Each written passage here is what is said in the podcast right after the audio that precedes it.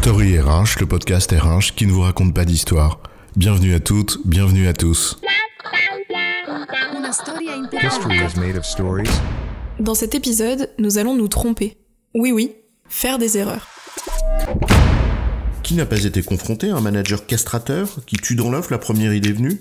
Parce qu'elle le dérange Ou pire, tout simplement parce qu'il l'a pas eu lui-même Qui n'a pas été confronté au ravage du fameux bon sens qui n'a de bon que ce qu'il a de commun et qui conduit inévitablement à ce que rien ne change Et il n'y a pas que le manager qui peut nous opposer une sentence créaticide. Parfois, le premier coupable, c'est nous-mêmes et notre autocensure. Parce que si le ridicule ne tue pas, il nous fait tout de même suffisamment peur pour nous inviter à nous taire. Et pourtant, l'erreur est plus précieuse qu'elle n'est ridicule. Reconnaître le droit à l'erreur, c'est quoi l'histoire? Commençons par lever le doute. Appeler à reconnaître le droit à l'erreur ne consiste pas à arborer coûte que coûte une sorte de tolérance angélique à l'égard des erreurs elles-mêmes. Bien sûr qu'en entreprise comme ailleurs, on préfère ce qui fonctionne à ce qui fonctionne pas. On préfère la réussite à l'échec, bien sûr. C'est une évidence. En revanche, il s'agit de développer une tolérance à l'égard des personnes qui commettent ces erreurs, afin de faire en sorte que ces erreurs-là ne stagnent pas au stade d'erreur, mais puissent constituer une expérimentation utile.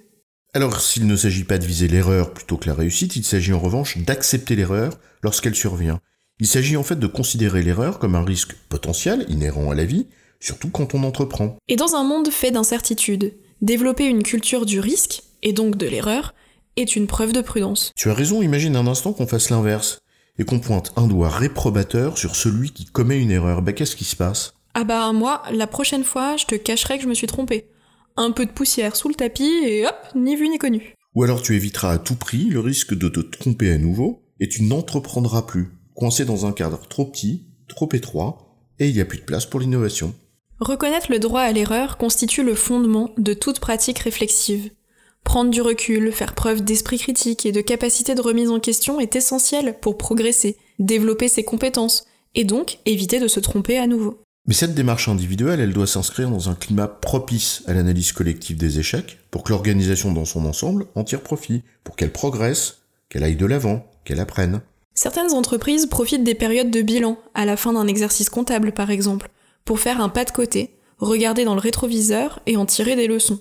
C'est l'occasion alors de faire une synthèse des réussites et des échecs, des tops et des flops, des fiertés et des points de progrès. Il s'agit bien de regarder les deux côtés de la pièce, pile ou face. Cacher les flops, ça reviendrait à les nier, les oublier, donc in fine à les répéter.